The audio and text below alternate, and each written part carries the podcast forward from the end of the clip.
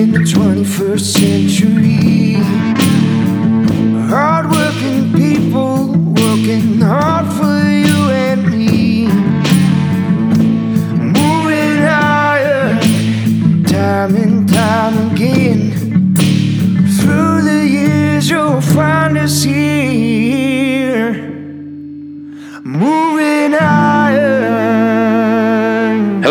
Welcome to Moving Iron Podcast Markets with Chip Nellinger. Chip is with Blue Reef Agri Marketing in Morton, Illinois. Chip, how you doing this morning? Pretty good. We uh, we got winter early. It's pretty gray and gloomy, and uh, enough uh, enough rain that we need at this point anyway. The last few days, so Yeah. uh, it's uh, we're limping into the weekend. Yeah, I was in I was in Phoenix for three days, and I thought, you know what, it'd Oh, be rough. nice. It'll be nice. I get a little little sun, a little warm. It rained.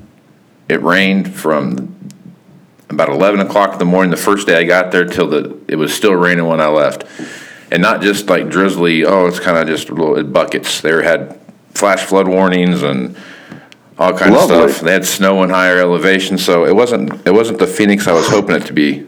Leaving uh, the frozen tundra of Nebraska here, I thought I figured it would be a little bit warmer, but you get what you get, right? Yeah, I guess sometimes the grass isn't always greener, right? That is exactly right. All right, so this week we've had some little bit of movement uh, in uh, corn and beans, both up and down, back and forth. A lot of it, I think, might have contributed to some rain they've got down in uh, in some dry parts of Brazil and over in Argentina. But Argentina's still having some struggles with cold, wet weather in key uh, soybean producing areas, and just the the market doesn't know what to do. I guess so. Um, there's a lot of talk out there, and a lot of stuff I've read that some folks might start. Uh, Second guessing those algorithms and start uh, playing the cash market a little bit tighter. Yeah, you know, it's it's been a tough couple of weeks here. We've seen um, a, a pretty uh, healthy break in in prices here, corn and beans especially. I, think we're kind of sitting at two different um, two different levels here. Um, corn, in my mind, has cheapened up enough. We're competitive in the world. Our export sales this week bounced back to like 31 million. Uh, that's you know at least uh, a silver lining, right? We've spent many weeks where it was the low to mid teens. And then on top of that, we've seen, uh, I think, three uh, fresh sales announcements of U.S. corn to unknown this week. I think it was uh, the total is just under 400,000 tons. So, point being here, the corn market, the commodity funds have a big short position built up. We've uh, we're probably now almost 30 cents off the highs from uh, a month ago and we're at a, an area that's uh, competitive in the world, and we're starting to see that. And so I think corn is at a good value area, uh, and the funds are already short. So who's left to sell this? The farmer's not going to sell it. The funds are already short. Who's left to sell it? We probably at least stabilize in the corn. Beans are a little different um, and a little more, uh, a little scarier in my opinion.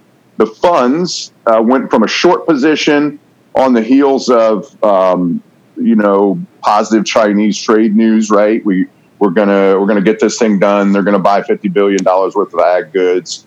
Farmers get ready, buy uh, you know twice as many tractors, Oh, uh, yeah. rent more ground. Yep. Uh, we're all saved, and you know then it's six weeks of nothing. Uh, not only nothing, but it's on again, it's off again, it's on again, it's off again, uh, and that's just one day's uh, tweets and fake news and real news. So the the bean market. On top of that, um, you don't hear a lot out of South America. There's a couple little pockets that probably are too dry, too wet, um, but it's a big area down there, and you Right. don't hear any general problems.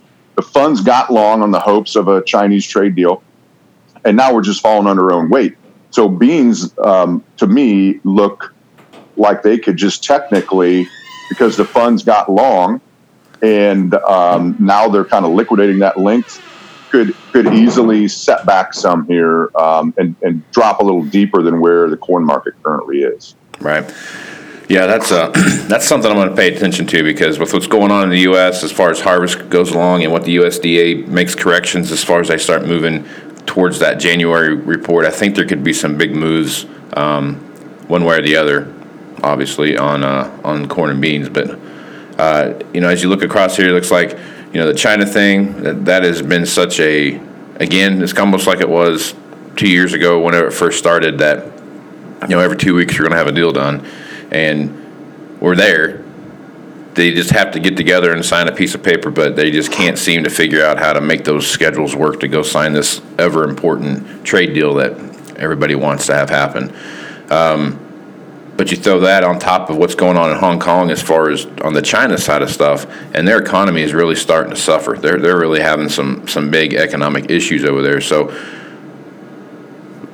when you look at the issues you see happening in China right now and the amount of of hogs that they're starting to bring in, and they're they're they're trading with countries now they've never traded before, where they've had you know like Canada, for example, they've never taken Canadian pork, or at least of any kind of scale, and now they're just as many as they can get their hands on. Um, talk about the hog market and what you see happening, and, and what what China's going to eventually have to do. Yeah, that's a tough one. Uh, that's a that we, we, could probably do a whole podcast on the hog markets. Um, I think the hog market is a good uh, overview. If you look at a hog chart, of exactly how everyone, myself included, feels about the whole Chinese uh, trade deal, right? Um, we know that half the Chinese hog herd is gone. Um, we know that they're running out of pork and their pork prices are skyrocketing. We know they're getting pork other places, as you mentioned. We would expect that uh, pork's going to be a huge part of this Chinese trade deal. Um, they did bounce back. We had a big sales week this week in pork between uh, this year, the 2019, and next year, the 2020. Uh, it was something like uh, 80 plus million or 80 plus thousand tons of pork to China. Um, that's a that's a that's a good healthy number. But if you look at the hog market this week, it just kind of gave up, and I think that's generally I know that's the way I feel, and if I feel like that, everyone else has to feel like that. Just exhausting um, listening to, you know, literally um, a tweet in the morning. It's not gonna. It's it's it's not going well. We're not anywhere close to an agreement. It's breaking down. Um, the, the, other side says no, no, no. It's going it's going great. And then the next day, it's back the other way. The one side says no, we don't like this. Um, you know, this uh, Hong Kong Protection Act that just passed Congress. Uh, we don't like what we're doing in the uh, you know China Sea, the the you know over by Japan with our navy.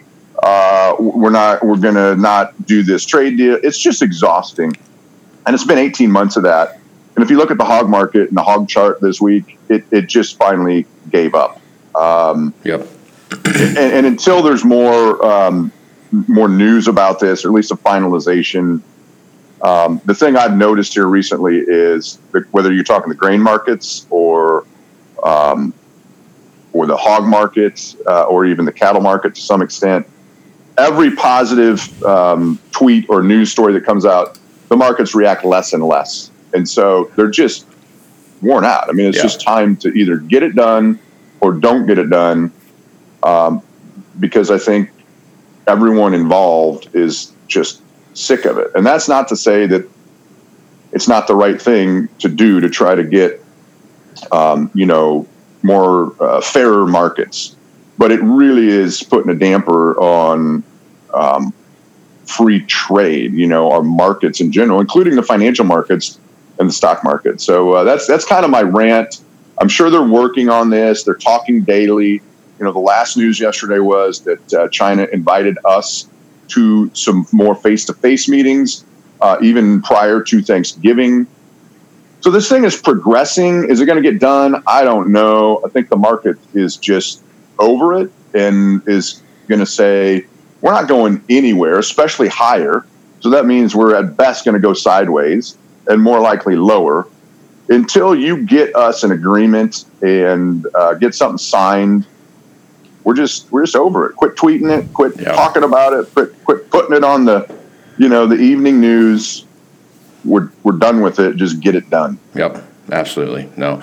All right. So another big issue that we're having as far as supply chain goes. Um, that propane thing it is it is it is starting to kind of correct itself and start there's there is some relief there but nothing at all like like it needs to be and then you throw that on top of uh, looks like the Canadian railway workers are on strike, so there's a, a propane shortage up there, and, and, of all places on the planet where you need to have propane this time of year, it's, it's Canada. So um, I guess talk about that propane market, and, and not the propane market, but how that's affecting what you see happening with the corn market. Could that could that cause a, uh, a run up in corn just because of, of the amount of, of wet corn still out there that can't get in yet, and there could be some residual effect later down the road when they can do that? Well, it could be. I think uh, certainly it's in, it's prohibited and slowed down harvest, which is already slow enough as it is because of the weather. Right. Um, but I think it's more of a uh, indication of a of a bigger underlying issue. This was a group of people last night, and we were talking about this, and and that is we planted the crop late in the north, and then we had a couple of frost slash freezes, right? Um, at a normal time, but a lot of that crop wasn't quite fully mature or had just gotten mature and it's just not drying down. and you got low test weight issues. You've got, um, which brings about uh, its own set of issues with grain quality, a lot of FM, a lot of cracked kernels. Uh, it's not going to store well. Um, that is just the underlying cause of why there's such a big demand for propane. Then you have all the other logistic issues involved with that. I think that the whole thing probably speaks to the fact that when it's said and done, when you keep a crop in the field this long, it just doesn't end up yielding what you thought. And certainly, um, I think some of the late planted stuff, it's just not going to dry down. It kind of messed the, the, the, kernel up a little bit. And I think that's going to be at the expense of for sure quality and probably yield. And, um, you know, it's just going to go towards the fact that uh, this basis is strong anywhere you're at. Uh, and it's, it's all relative, right? I mean, sure that people in the Northwest Corn Belt are saying, wow, look at Illinois and Indiana. But no matter where you're at, you're historically strong on basis for this time of year. And, uh, and I think that could continue to go, um, you know, and, and, be seen at times uh, from now till summer and, and, the, and the time we get the rest of this crop moved. And so I think it all goes to the fact that um, this last 20, 25% of the crop in corn is going to have some issues, and um, and quality is not great. Um, and if you have good quality, uh, you know maybe you can get a little bit of a premium uh, or push on that uh, later. So it, it's just another um, hurdle that we face out there. It has just been from start to finish a real problem, and you know even in the areas that are mostly wrapped up with harvest now you've got uh, you know some rain around, some snow at times. Uh, there's not as much field work done as there normally is. You just you know once you get behind like we did in the spring, it just carries over, and and unfortunately we're going to be uh, in a lot of places behind the eight ball this coming spring.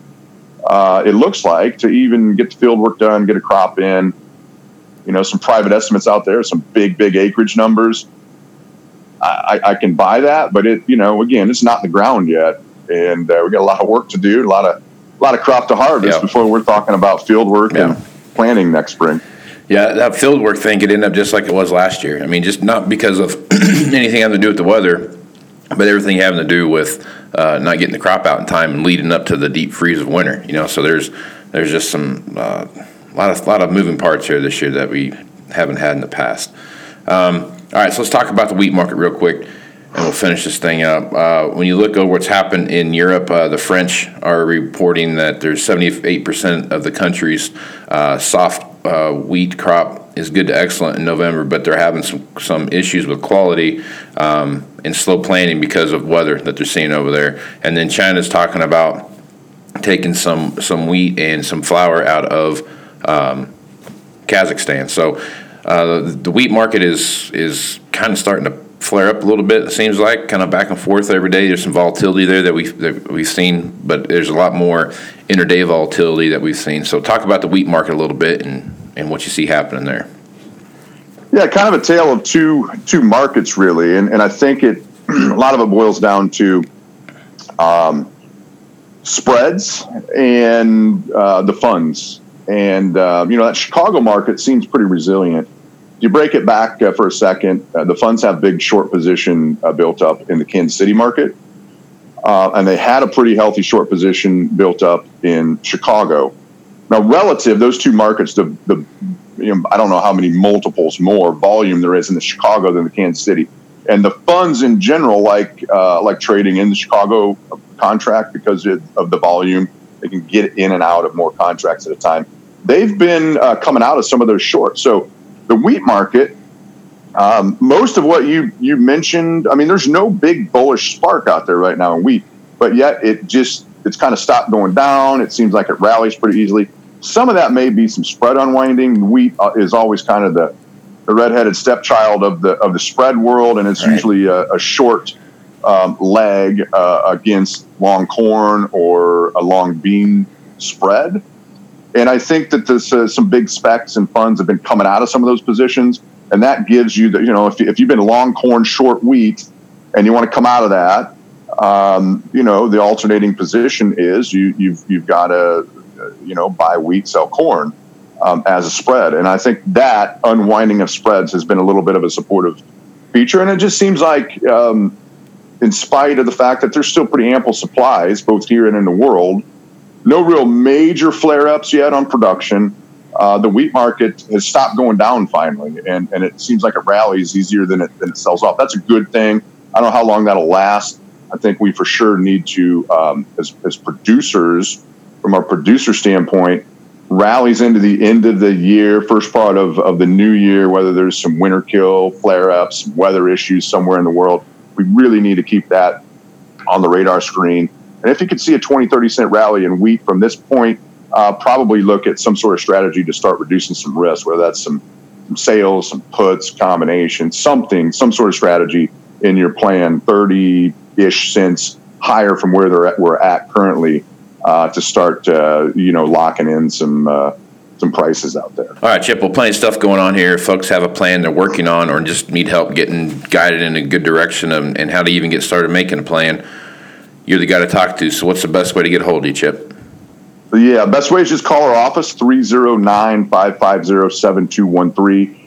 Uh, you know, it's been a long, grinding harvest. It's not done in the in the Northwest Corn Belt, but uh, coming into the time of year where uh, having a plan really is going to pay dividends. And so uh, we'd love to talk to you. Our office 309 550 7213. Well, Chip Nellinger is with Blue Reef Agri Marketing, and I'm Casey Seymour with uh, Moving Iron Podcast. You can find my podcast on iTunes, Google Play, and about anywhere else that you can find podcasts. Also, check out the Global Ag Network.